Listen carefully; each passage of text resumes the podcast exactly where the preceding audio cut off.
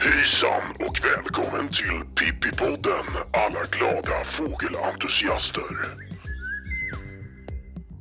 Hejsan och välkommen till det femtonde avsnittet av Pippipodden. Idag ska vi träffa bland annat två stycken kvinnliga pionjärer.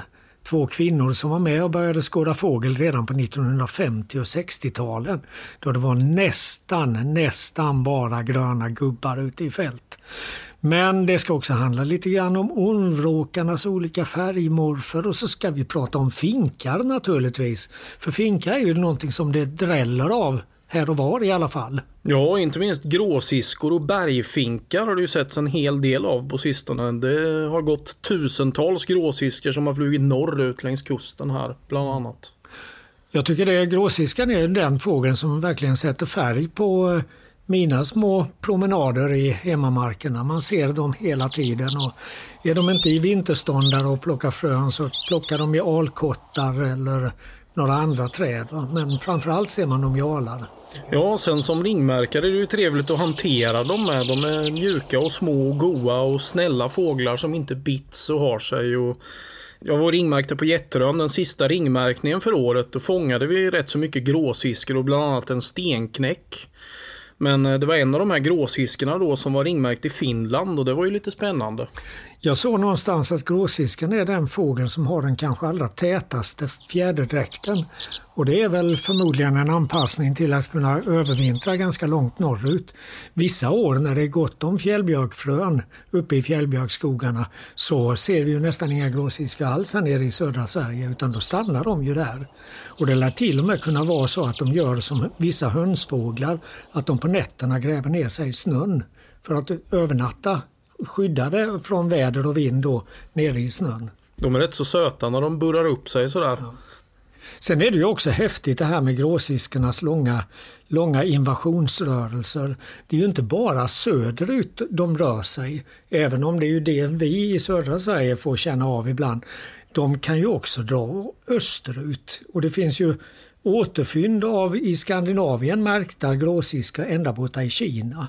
Och en gråsiska som märktes i nordöstra Kina eh, återfångades i Sörmland för eh, 10-12 år sedan, början på 2000-talet. Och det är ju ganska häftigt, det är ju nästan 700 mil dit bort sanslöst egentligen på en sån liten fågel att den kan den ha tagit sig hit själv ens? Det kan man undra.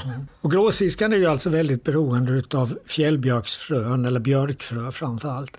eller i största allmänhet. Och sen när vi pratar om bergfink så är det ju lika stort beroende av bokollon. Och eh, jag fick se en märklig sak en morgon här förleden. När jag tittade ut genom mitt fönster så kom det en stor fågelflock österifrån och drog västerut, alltså ut över Kattegatt. Och den där flocken den såg liksom inte ut att ta slut. Den var minst 500 meter lång och sen 50 meter både på höjden och på bredden ungefär. Och jag uppskattade lite, lite grovt sådär till minst 10 000 fåglar men det måste ha varit betydligt många fler. För den här flocken bara böljade förbi. Det tog någon minut innan hela flocken hade flugit förbi mig. Och så försvann de rätt ut över havet, förmodligen i riktning mot Danmark. Det var ju säkerligen en underskattning. Det är det ju ofta med sådana där små fåglar i flock. De hade ju 786 000 bergfinkar som sträckte förbi Munkahusviken utanför Karlshamn i eh, Blekinge nu i november med. Och det kan inte varit helt rätt att räkna dem till ett så, så sånt antal. Då ligger min stora flock ordentligt i lä då. Ja, det här var väl på två och en halv timme. De hade aldrig upplevt något liknande så det är något speciellt med det här året just med finkar. Och eh, är det då gott om bokollon någonstans så kan ju alla de här bergfinkarna slå sig ner där. Vi hade några sådana år i slutet på 90-talet med väldigt stora mängder bergfinkar i bokskogarna i allra sydligaste Halland och norra Skåne.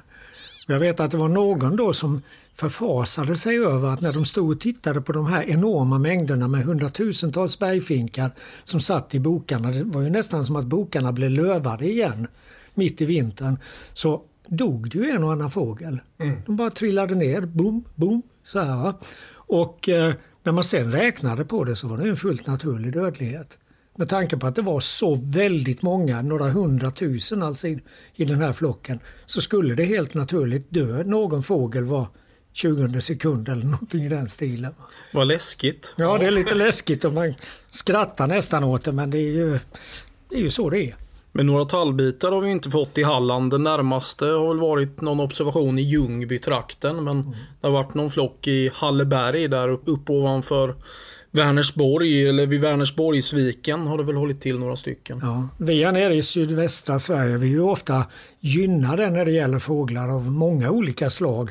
Men eh, det är inte utan att man går och känner lite avund mot de där upplänningarna och de där som bor längs Norrlandskusten och som får se tallbitar i parti och minut nu. Det är ju en sån fantastiskt härlig fågel så den skulle man ju gärna vilja se igen. Verkligen. Nu sitter vi på Plönegatan i Halmstad tillsammans med Anita Öckner och Ebba Werner. Anita och Ebba är lite smått unika måste jag nog ändå säga för att de har skådat fågel ända sedan, inte sedan urminnes tid, men sedan 1950-talet eller början av 60-talet. Och för ett antal år sedan så tittade jag på medlemstillströmningen till Sveriges ornitologiska förening.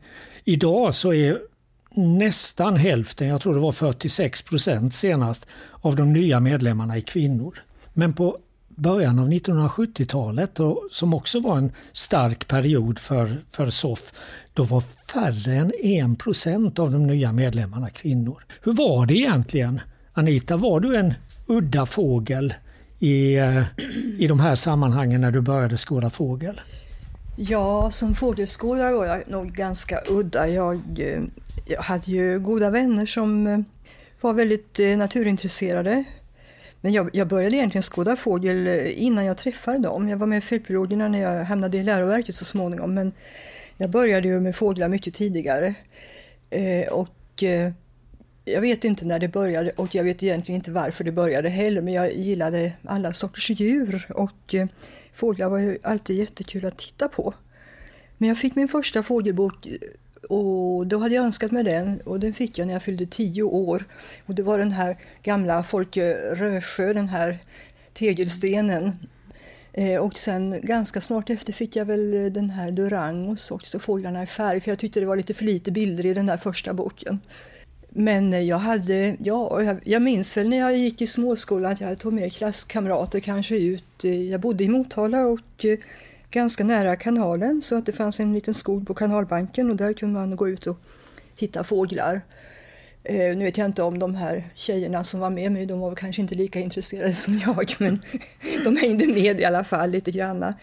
Eh, och sen matade jag fåglar på vintern där och eh, det dröjde väl ända till jag var i, jag skulle tro 13 års åldern.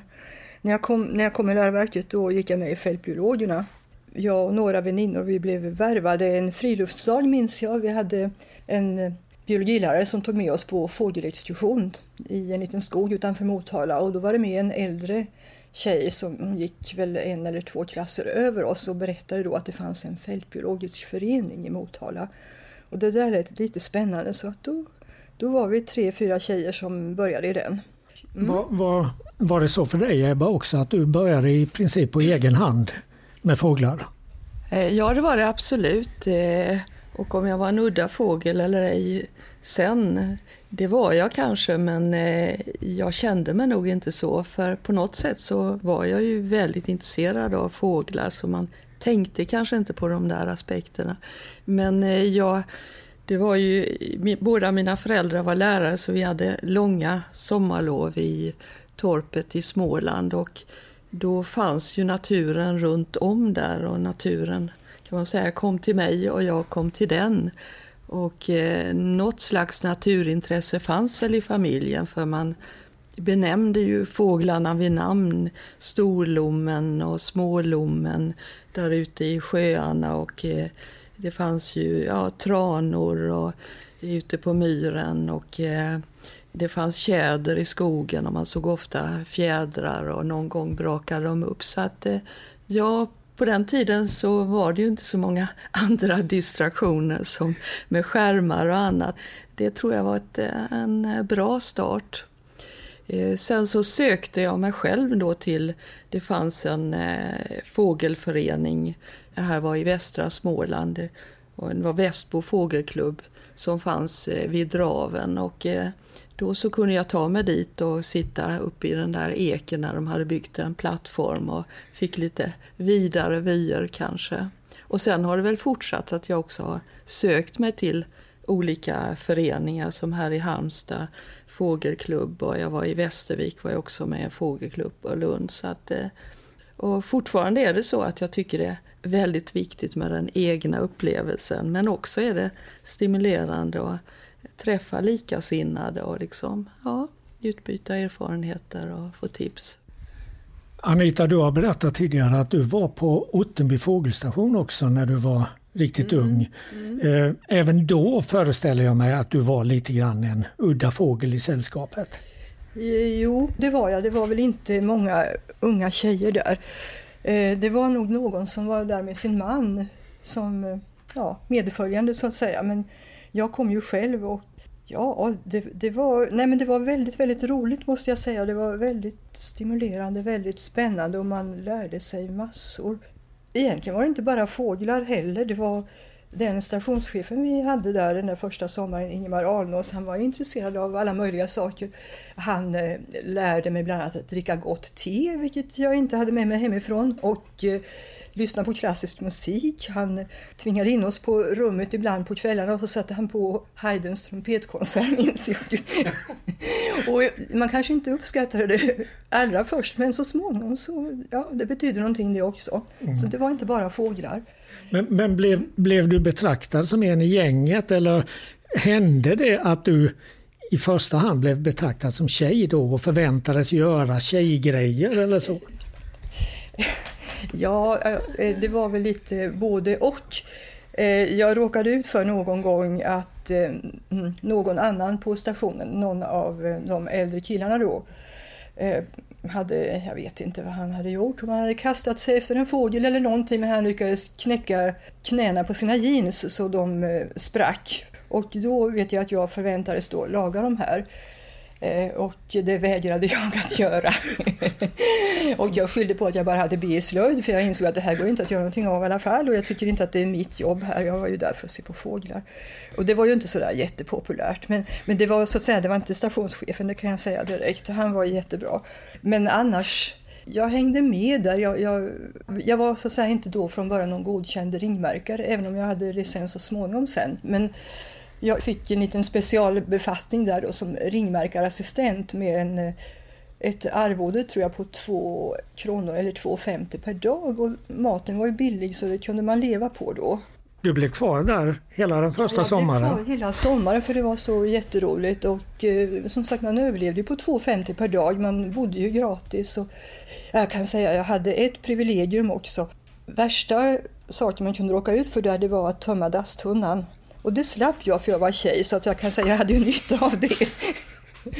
Men eh, ja, nej, jag tror inte jag hade egentligen några nackdelar av att jag var tjej. Det var, jag kände inte så då. Jag, jag kunde väl inte så mycket och det var ingen som hade några sådär särskilda förväntningar på mig att jag skulle kunna väldigt mycket heller. Men jag kände mig inte nedtryckt på något vis. Mm. Jag tyckte det var ett fint kamratskap faktiskt. Och det var väl ja, lite tufft ibland och man var ju inte van att laga mat själv och sådär. Det var många olika malörer men ja, mm. det var väldigt trevligt överhuvudtaget. Det tyckte jag. Jag trivdes jättebra. Det var inte detta som gjorde att jag blev fågelintresserad eller fortsatte sen för jag var redan så tänd på det men, men det, det hjälpte naturligtvis till att intresset bara växte och växte kan man säga. Mm. Hur var det för dig Ebba? Eh, jag föreställer mig att när man kommer upp i tonåren och får en massa nya infallsvinklar och nya intressen så kan, kan det här med fåglar och natur få stå tillbaka. Men det levde kvar hos dig genom de här åren också? Eh, ja, det var väl så att eh, man så småningom skaffade sig vänner som hade samma intresse också. Det handlar inte bara om fåglar utan natur i största allmänhet. Så att, eh, och, men fåglarna har väl betytt mer eller mindre genom livet. Att ibland har ju de här större projekten som inventerandet för fågelatlasen tagit, eh, ja, då har det tagit större plats än senare när kanske jag var ju också intresserad av växter och har inventerat för eh, ja, Hallands flora och Smålands och Skånes flora. Så att jag kan ju säga att det där med inventerandet har varit väldigt intressant. Och, eh, ja, den här intressegemenskapen tycker jag uppskattar mycket. Men, men, du upplevde aldrig någon, som Anita då, någon, något negativt eller någon, några förväntningar på att du skulle göra vissa grejer för att du var tjej? Eh, nej, jag förstod det inte då. det var inte så konkret kanske som det här. Att jag plötsligt skulle laga kläder. nej, just det. Det var bara till min man i så fall. Jag satt i Sarek och lagade byxor kommer jag ihåg. Så att visst intar man en kvinnlig roll i sådana sammanhang. Men man väljer ju liksom sina vänner också utifrån mm. Eh, intressegemenskap. Va? Så är det ju. Jo men absolut. Vi hade ju i Motala vi hade ju ett väldigt gott gäng som var ute. Vi, det var verkligen äventyr tycker jag. Och väldigt mycket roliga saker man gjorde tillsammans. Jag menar, vi var ute och eh, sov över på Höskulla vid våra nattexkursioner och plaskade omkring i kärr utanför Vadstena för att uh, leta efter dvärgbeckasin och ja, det var väldigt mycket sånt och många vandringar vid Tåkern. Det som var lite speciellt jämfört med nu det är ju att man, man, tog sig, man tog sig ut själv. Man cyklade 3-3,5 mil till Tåkern. Det var väldigt sällan någon körde skjutsade en i bil. Det var väl någon snäll förälder någon gång som förbarmade sig och kanske hämtade hem en eller så. Men oftast cyklade vi och, och, och gick och det fungerade bra. Men ibland blev man ju ganska trött. Jag kommer ihåg en gång efter någon sån här exkursion, vi hade varit uppe större delen av natten och så skulle vi cykla hem då och eh, det var några mil hem och eh, en av grabbarna somnade på cykeln och cyklade ner i diket. Det hade vi ju väldigt roligt åt. Mm. Ebba, du berättade att eh, ditt intresse var inte bara fåglar utan växter också. Och nu eh, på senare år så har du tagit eh, tag i ett väldigt stort projekt. Kan du berätta lite grann om det? Jag, jag tänker på Björkelund, alltså den här gården i Simlångsdalen som ägs av eh, Hallands naturskyddsförening och där ni, en liten grupp eh, personer, verkligen har satsat riktigt hårt nu. Ja, det är ju Hallands naturskyddsförening som äger Björkelund. Det var ju för ungefär, jag tror det var 16 år sedan, som Tage Jonasson, som ju är en nestor här i ornitologiska sammanhang, slog lite larm om att den höll på att växa igen. Och liksom frågade då en liten grupp om vi kunde tillsammans göra någonting åt det hela. Och det visade sig att det kunde vi, för nu har verkligen Björkelund förändrats väldigt mycket. Vi Ornitologerna, Halmstad ornitologiska klubb höll ju till där en gång i tiden med Per Olsson i spetsen. Och, men då var man ju inte så intresserad av att omdana landskapet egentligen utan det var ju väldigt mycket gran som överallt annars i, i Halland. Men vad vi jobbade först med det var ju att öppna upp landskapet, liksom började längst ut kan man säga och avverka gran. Och, men, eh, så att det nu är liksom ett öppet landskap med eh, Ja, vi drog igång ängsskötsel där och jag köpte in liar och slipstenar och sådär. Så att nu är det ju liksom öppet och ljust och eh, mycket löv och vi har naturbetesmarker och vi har äng och vi har hed och eh, dammar. Och så att det är ett sånt där rikt småskaligt landskap som vi kanske hade här i landet i övermått ja, på 50-talet och dessförinnan. Och det som är roligt nu det är ju att det märks ju verkligen på, på fauna och, och flora kan jag säga. Kan du ta några exempel på det? Några arter som har så att säga kommit tillbaka till det här landskapet efter de åtgärder ni har gjort? Ja, det är till exempel göktytan. Nu vet jag ju att göktytan har ju ökat i största allmänhet men trots allt så att den dyker upp här och att den häckar hos oss det betyder ju ändå att det är rätt landskap och Göktytans landskap är väl den där vi eftersträvar, det här lite öppna ljusa landskapet. Och eh, vi har, så vi har ju nu också en fin trädgård och där har vi varit väldigt måna om att eh, spara de här tuvmyrestackarna. Det var väldigt kul här om eh, eh ja, förra året så såg jag det låg massa eh, exkrementer ovanpå de här tuvmyrestackarna och, och det var då från göktytan. Och likaså har jag sett uppe på heden också sådana här exkrementer. Så den liksom utnyttjar ju hela området. Och jag tog hem några sådana där, tittade i mikroskop och då ser man alla de här resterna av, av eh, tuvmyror. Så det är lite häftigt. Det finns väldigt mycket att berätta om Björkelund. Vi hade ju, I våras, somras så var det ju en eh, stark upplevelse vid, vid gårdsplanen. Gårdsplanen är alltså omgärdad av en lada och ett brygghus och själva boningshuset. Och där hade vi ett eh, väldigt fint eh, bostadsområde då i somras. Där fanns till exempel en stare som häckade i en starholk och den har ju varit eh, är ju rödlistad fortfarande, den har väl VU. Och den är ju då, flyger ut där mot betesmarkerna. Och sen så hade vi in i ladan var det ladusvala som ju fly, man ser flyga upp där mot ängen. Så hela det här kringlandet spelar ju också en väldigt stor roll. Och sen så hade vi eh, tornseglare som eh, nu, tidigare hade vi ett tegeltak som dock har blivit plåttak och då har vi liksom sågat upp en liten håla i hörnan där så den kan komma in. Och sen så eh, har vi då sädesärl under eh, te någon tegelpanna där på hustaket. Och sen har vi det finaste av allt, tycker jag i alla fall, och spännande.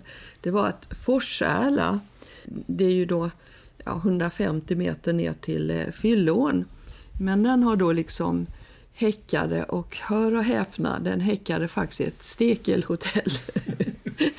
Inte inne i det lilla hålet, men det var ett stekelhotell där vi hade då liksom så här borrade hål och eh, bamburör. Men så fanns det en liten yta mellan eh, tegelpannan och detta. Och där hade den slagit sig ner. Och den, först trodde ju folk att det var gulärla eller något sånt där för det kändes lite absurt med forsärla här uppe. Men eh, det var det. Eh, sen var det inte så lätt att följa den för den är väldigt liksom eh, lättstörd och man känner att oj, det här vill vi ju verkligen värna så att vi höll oss lite undan. Men vi såg ju ungar i alla fall. Sen eh, några veckor senare var den igen och varnade och då hade den slagit sig ner i en holk som var tänkt till tornseglare.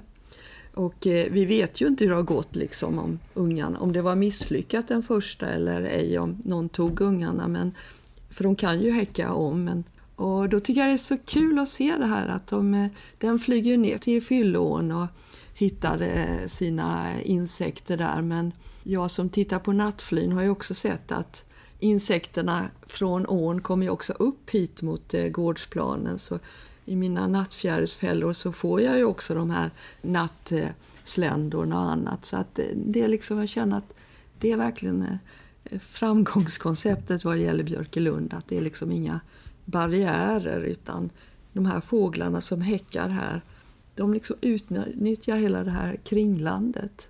Ja, jag tycker det är kul det där när fåglarna förändrar sina beteenden, utnyttjar människans boningar och det är ju flera fåglar som gör det. Och när det gäller fåglar som förändrar sitt beteende så måste jag fråga dig Anita.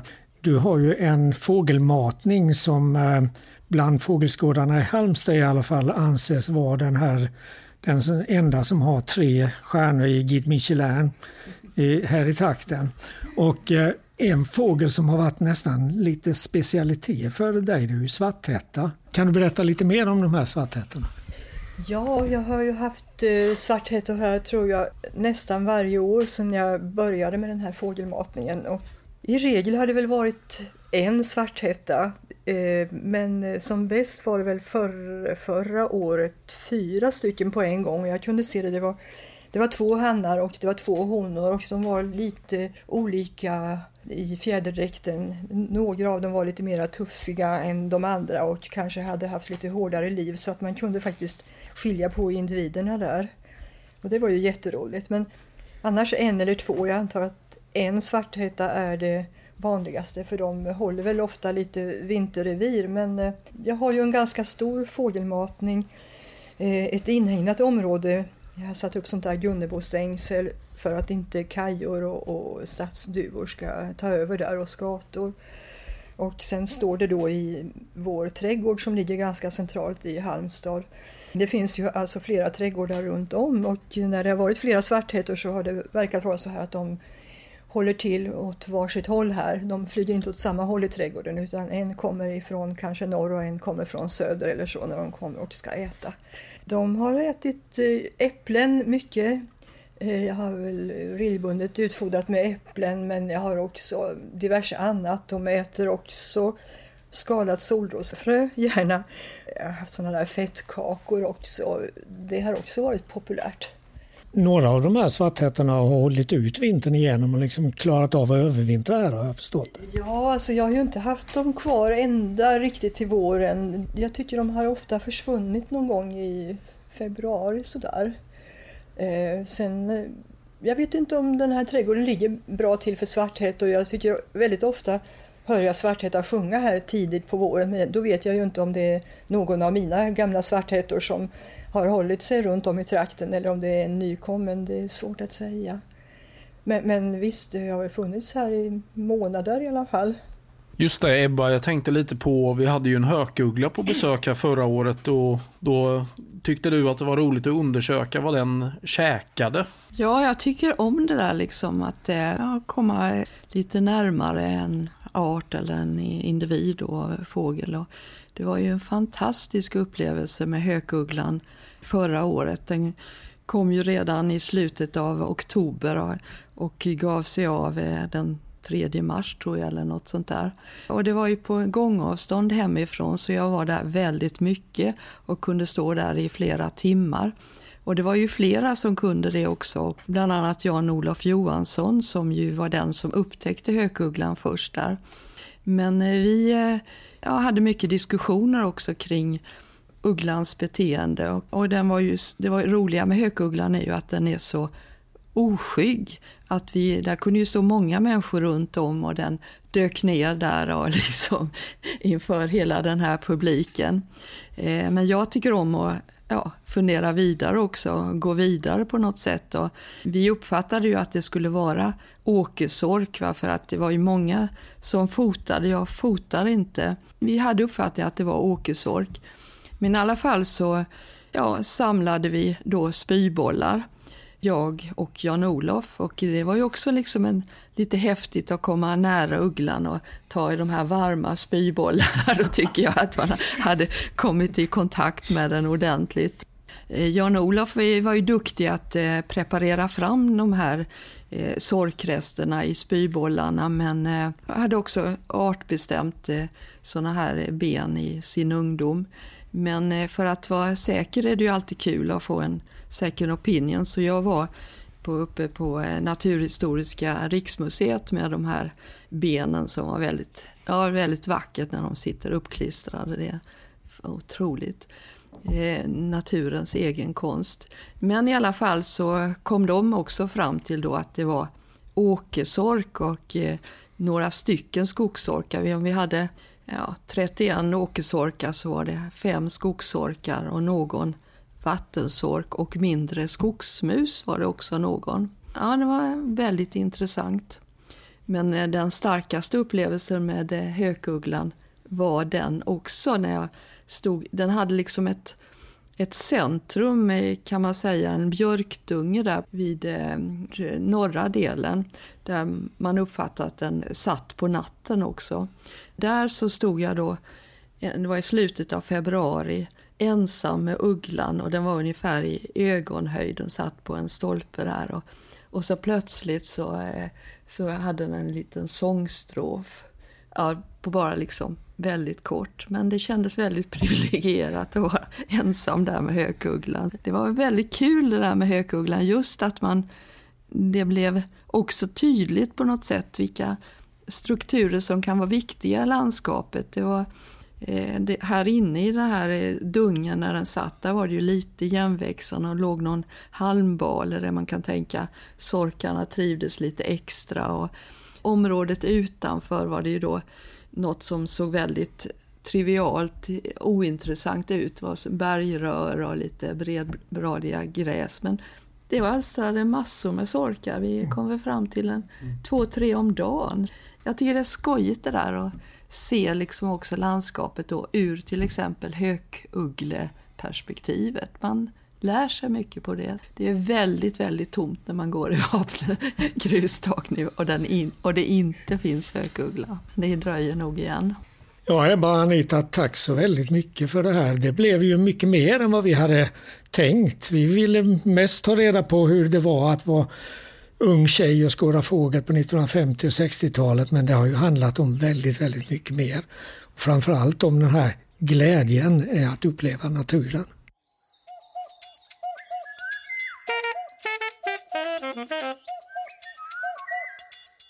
Jag var för en tid sedan vid Börringe i Skåne med min rovfågelkurs. Och strax intill Börringesjöns strand såg vi, ja just det, en Börringevråk. Nu undrar kanske den oinvigde vad det här är för en konstig vråk. Den finns ju inte i fågelboken. Men det är inte så märkligt som det kanske låter.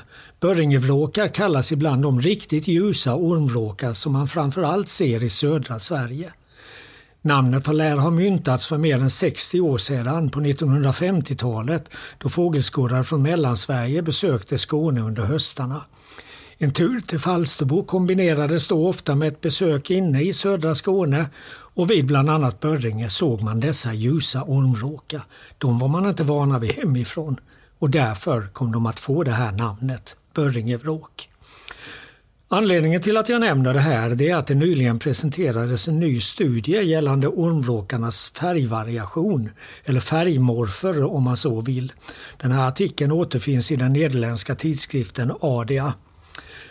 Färgvariationen återfinns hos ungefär 3,5 procent av världens alla fågelarter. Och fenomenet är betydligt vanligare hos rovfåglar än hos andra fågelgrupper. Och inom vråksläktet Butio är 15 av 25 arter polymorfa som det kallas, alltså med varierande färger. Och ormvråken är nog den som varierar allra mest. Även om en hel del studier har gjorts inom det här området så finns det så vitt jag känner till i alla fall ännu ingen riktigt bra förklaring till varför just rovfåglar och alldeles särskilt vråkar varierar mera i färg och teckning än andra arter. Tidigare studier har dock visat att ljusa ormvråkar är talrikare i lite rikare och lövskogsdominerade miljöer medan mörka varianter dominerar totalt i miljöer som domineras av barrskog. Så det är en förklaring till varför skådarna från Mellansverige inte var vana vid att se ljusa ormvråkar.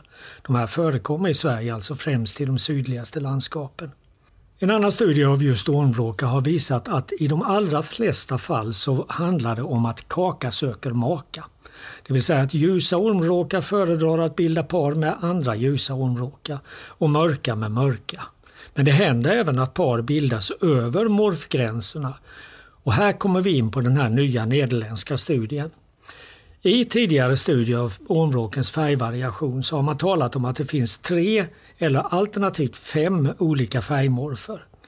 Och redan på 1970-talet presenterade den svenska forskaren Staffan Ulfstrand, för övrigt still going strong, en studie som pekade på tre tydligt urskiljbara morfer. En ljus, en mellanform och en mörk. Senare har andra forskare talat om fem morfer men nu hävdas att det snarare handlar om en flytande övergång från mycket mörka i den ena änden till mycket ljusa i den andra. De nederländska forskarna har följt en population ormvråka under flera år och för att kunna överblicka variationen har de delat in individerna i sju grupper.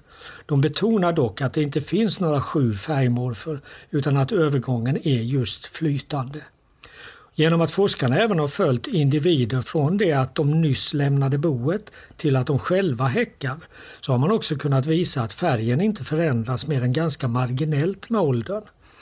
Hos de ljusaste individerna kunde man dock konstatera att de här åldern blev något mörkare, i genomsnitt cirka 6% mörkare. Och att det framförallt var teckningen på bröst och flanker som mörknade något. De under vingtäckarna, som också är en tydlig karaktär, de förändrades inte nämnvärt alls.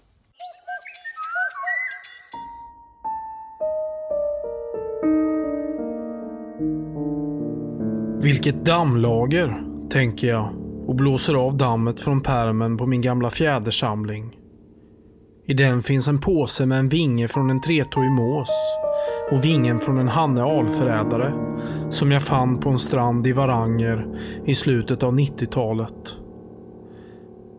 I samlingen finns flera vanliga svenska häckfågelarters fjädrar men också fjädrar från ugglor och rovfåglar. Jag bläddrar vidare och hittar fjädrar som jag tagit hem från Gambia. Jag tror fortfarande att en av dem skulle kunna komma från en krokodilväktare. Där finns också ett par fjädrar från småtrapp och stortrapp som en vän hittade i Spanien. Helt plötsligt åker en löst liggande fjäder ut på golvet. Vad är nu detta? hinner jag tänka. Samtidigt som jag tar upp den. Just ja. Det är från en rördrom som blev byte åt något rovdjur eller helt enkelt svalt ihjäl en vinterdag vid Halmstad reningsverk. Jag bläddrar snabbt vidare och så riktas min blick mot en liten fjäder som sitter fasttejpad på A4-pappret. Bredvid står det smådopping. Jag stannar upp, tar en klunk kaffe och lägger handflatan mot pannan och suckar. Köksklockan tickar i bakgrunden medan jag försöker minnas vad som hände den där dagen för snart 20 år sedan. Med rynkad panna för jag min blick ut mot fönstret. Tankarna flyger iväg. Minnet klarnar så sakteliga. Det är en iskall vinterdag. Jag är vid Nykvarn i Linköping och Stångån är täckt av is. Till slut hittar jag en liten vak. Där simmar en knölsvan, några gräsänder och en kricka. Helt plötsligt poppar en smådopping upp. Jag möter två fiskargubbar på bryggan, bjuder dem på varsin chokladbit och visar smådoppingen i tubkikaren. Hela händelseförloppet får helt plötsligt en bizarr vändning. Fiskargubbarna börjar nämligen resonera kring om den lilla smådoppingen verkligen kan klara sig i kylan. Kanske vore det bättre om den avlivas, säger de. De ringer polisen och berättar om situationen. Det är en helgdag och det verkar som att polisen mest tycker det är skönt att slippa behöva ta hand om sånt här och hellre lägga sina resurser på annat. Allt går väldigt fort från fråga till beslut från polisens håll. Jag hinner knappt med i svängarna. En sig bolmar i mungipan på en av gubbarna. Ett vapenskåp öppnas och ett gevär plockas ut. Snart ekar skottet över Stångån och Linköping. Under tystnad hämtas den in. Jag får yttersta handpennan. Jag minns att jag gick därifrån. Tog bussen hem till farsan med en känsla av att det här var en felbedömning från gubbarnas sida. Så här i efterhand ångrar jag att jag tog med den där fjädern. Nu kommer jag alltid att påminnas om den där smått surrealistiska vinterdagen. Om jag hade varit den jag är idag hade jag aldrig tillåtit det beskrivna händelseförloppet. Jag hade naturligtvis aldrig visat den för fiskargubbarna om jag visste vad de var kapabla till. Smådoppingar är överlevare. Jag tittar alltid lite extra på en smådopping för att visa respekt och vördnad. Särskilt om vintern. Då det är som allra kallast.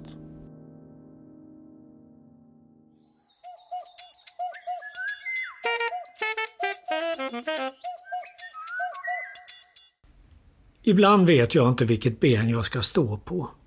Vad jag syftar på är tillfällen då man känner sig väldigt kluven. Nu i höst har jag lett en kurs om rovfåglar och den allra mesta tiden har vi tillbringat ute i naturen, i Halland och i Skåne. Och vid flera av de här tillfällena har vi sökt oss till större gods eller gårdar där man förutom jord och skogsbruket också satsar på jakten.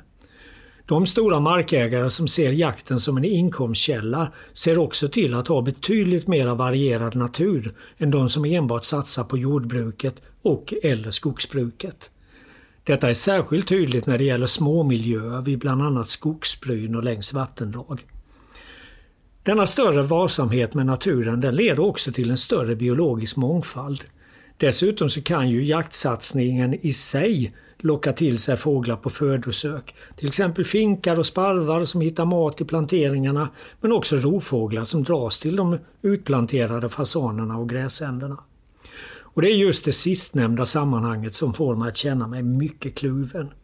De fasaner och gräsänder som sätts ut är i princip inget annat än gevärsmat. Ofta sätts de ut bara kort tid innan jakten äger rum och de kan då vara ganska dåligt anpassade till ett naturligt liv.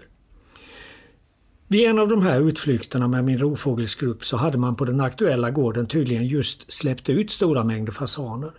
Det var helt osannolikt. Det fanns fasaner precis överallt och det handlade om hundratals och åter hundratals. Inte oväntat såg vi även flera rovfåglar som antingen försåg sig eller nyligen hade försett sig av det dukade bordet. Vid ett annat tillfälle så pågick det just fågeljakt. Vi valde då naturligtvis att hålla oss undan för att inte på något sätt störa eller hamna i vägen. Men vi kunde ju inte undgå att höra vad som pågick. Och plötsligt bröt helvetet lös. Det var som att befinna sig i en storstad vid tolvslaget på nyårsafton. Det smällde oupphörligt i flera minuter, följt av en kort paus. Och sedan en ny kanonad och en kort paus och en ny och en ny. Vi såg alltså ingenting av det som hände, men det gjorde några andra skådare som också fanns i området. De berättade om jägare som stod på rad och ett drev som gick igenom så kallade viltremisser. Ur dessa planteringar lyfte oupphörligt fasaner och flög mot närmaste skogsbryn. Men på vägen skulle de alltså passera jägarnas rad och den spärreld av hagelskott som de avlossade. Det är inte utan att man undrar hur de som arrangerar och deltar i de här jakterna är funtade. Hela arrangemanget är smaklöst hur mycket pengar det än finns i den här verksamheten och hur positivt det än är för naturen och den biologiska mångfalden i området. Vad värre är har Länsstyrelsen här i Halland i höst gett flera jaktarrangörer tillstånd att fånga upp till 95 duvhökar på sex olika platser för att skydda den här verksamheten. Tanken är att duvhökarna ska fångas in och sedan fraktas iväg minst tre mil för att släppas på ett nytt ställe. Och Det här det är ganska märkligt eftersom Länsstyrelsen i Skåne sagt nej till motsvarande krav. Bland annat med motiveringen att det inte är förenligt med lagstiftningen att jaga en skyddad och rödlistad art för att värna arter som inte alls är hotade och som dessutom är utplanterade. Det går inte att hävda att fasanerna eller gräsänderna är privat egendom som måste skyddas mer än möjligen fram till den dag då fåglarna ska släppas ut. Alltså så länge fåglarna är i fångenskap. Jaha, tror du det blir någon vinterkyla nu så du kan ut och leta lite morkullor? Vi får väl se. Det har ju kommit en del eh, rapporter om att eh, det ska bli en rätt kall vinter i år. Eh, jag såg att SVTs meteorologer hade gjort en sammanställning som sa att november månad skulle bli mildare än normalt men december och tror jag januari skulle bli något kallare än normalt. Och det bör väl innebära att det kommer lite snö och det gillar jag faktiskt när det kommer lite snö. Alldeles helst om det kommer snö på kvällen. Och Sen kan man se vad som har hänt under natten då när man ger sig ut. Och Det är framförallt Måkulla som jag är intresserad av. Ja, hur bär du dig åt för att hitta dem? Nu har det ju faktiskt inte varit någon vinter på att tala om på 5-6 år här i södra Sverige. Nej, det är ju framförallt när det har kommit snö under kvällen eller natten som man kan se vad morkullorna har haft för sig. De har väldigt, väldigt karaktäristiska spår. De har ju vadarfötter med tre tår. Man ser inte den fjärde lilla baktån. Och så är det precis som att den sätter den ena foten framför den andra så här. Att de liksom mäter sig fram. Och sen går de sällan eller aldrig, vågar jag nog säga, alldeles rakt. Utan det är nästan som att de vinglar lite grann. Det är som man skulle kunna tänka sig att de är något lite påstrukna. Jag vet inte om de här dagmaskarna som de äter kanske innehåller lite, lite alkohol men, men det ser nästan så ut. Nu, nu är ju detta bara fantasier va? men det, det är just så man upplever spåret. Va? De kan ju stå och gunga lite sådär som små fyllbultar. Med både... Och vad som är roligt också att se det är att de här morkullorna som vi förknippar med skog, på nätterna så är de ofta ute och rör sig på öppna marker. På gräsmattor i trädgårdar till exempel eller på en större gräsmatta inne i en stad eller på en golfbana eller i en beteshage. Överallt där det är mjuk mark och där de kan hitta sina dagmaskar som de äter så, så rör de sig alltså. Och de, de behöver inte alls då i, i skydd av mörkret vara inne i skogen utan då rör de sig på ganska öppna marker. Jag har lite svårt att ta till mig att eh, morkullan faktiskt är Sveriges vanligaste vadarfågel. Jo, men det är den. Och det finns, den finns ju i skog i stort sett överallt. Alltså det finns ju ingen annan vadare som har så mycket habitat att vistas i i Sverige som just morkullan. Nej. Men sen vill den ju ha lite frodigare marker. Man hittar inte många morkullor i den norrländska torra tallskogen. Eh, och inte i våra kustskogar här nere i södra Sverige heller med, med tall eller möjligtvis ek. Det är lite för torrt där. Utan det ska vara lite frodigare, lite fuktigare för att de ska trivas. En annan art man kan leta efter är ju vattenrall och de kan ju dyka upp lite varstans med både på balkonger och innergårdar och allt möjligt. Ja, och sen har vi ju de här vattenrallarna i Råstasjön uppe i Stockholm som eh, har blivit präglade på, på folk och, och är lätta att mata. Det är rätt roligt att se när de kommer fram och äter ur handen på folk. Det är ju inte riktigt den bilden vi har haft av vattenrallar tidigare. Det är verkligen en attraktion. Ja, på tal om Stockholm förresten så sitter det ju faktiskt en slaguggla där eh, på Långholmen just ja, nu. Som mitt många, inne i betongen. De får in den på den så kallade betonglistan, stockholmarna. Ja. Det är ju häftigt alltså. Det är många, många år sedan jag såg en slaguggla senast. Så det är ju nästan som man blir sugen på att åka till Stockholm bara för den sakens skull. Ja, ta en liten museirunda och titta på slaguggla. ja, men det vore väl trevligt. Nåväl, nu ska vi snart runda av här. Så, och vi bör väl eh, påminna våra lyssnare om att vi väldigt, väldigt gärna tar emot kommentarer via mail till mm. exempel. Pippipodden snabelaggmail.com Och sen har vi ju startat upp en Facebook-sida. Den heter Pippipodden, så sök på den och gå gärna med. Där lägger vi upp ja, från reportage och annat som vi gör. Och där kan man ju också komma med lite kommentarer om man vill. Gärna det.